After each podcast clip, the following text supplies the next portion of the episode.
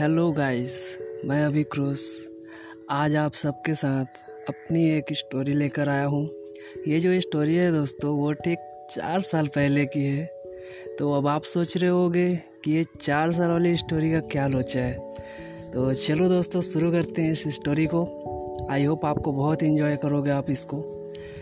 तो ये स्टोरी जबलपुर की है दोस्तों, जहाँ पर मेरी मुलाकात एक लड़की से हुई। सीन ये था दोस्तों कि मैं एक रिलेटिव के यहाँ गया। वहाँ पहुँचते एक लड़की दिखी। सबको दिखती है दोस्तों, मुझे भी दिख गई। और मैं तो बस देखता ही रह गया। अब सोचा कि दोस्ती की जाए। लेकिन डर लग गया कि रायता ना फैल जाए दोस्तों, है ना? तो धीरे धीरे दोस्ती भी हो गई दोस्तों फाइनली एक दिन दोपहर में प्लान बना घूमने का।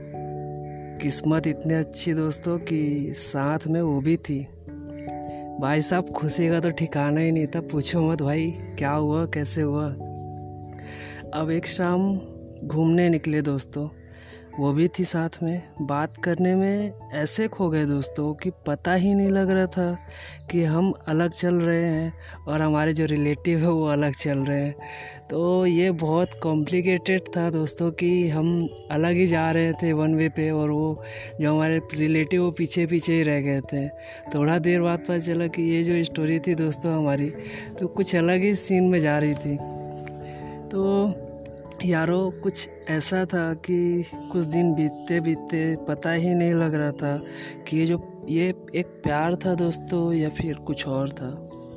तो वक्त बीतता गया दोस्तों और आज ये एक स्टोरी बन गई दोस्तों। तो स्टोरी का यही कंक्लूज़न है दोस्तों। क्या पता लाइफ में आप उस इंसान से मिलोगे या नहीं मिलोगे। ये जो आपके दिल में है, उसे ज़रूर कह देना। क्या पता वो भी आपको पसंद करता हो।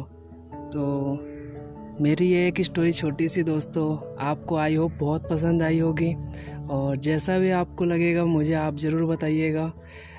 आगे भी ये स्टोरीज़ मैं आपको साथ शेयर करता रहूँगा। ओके दोस्तों थैंक यू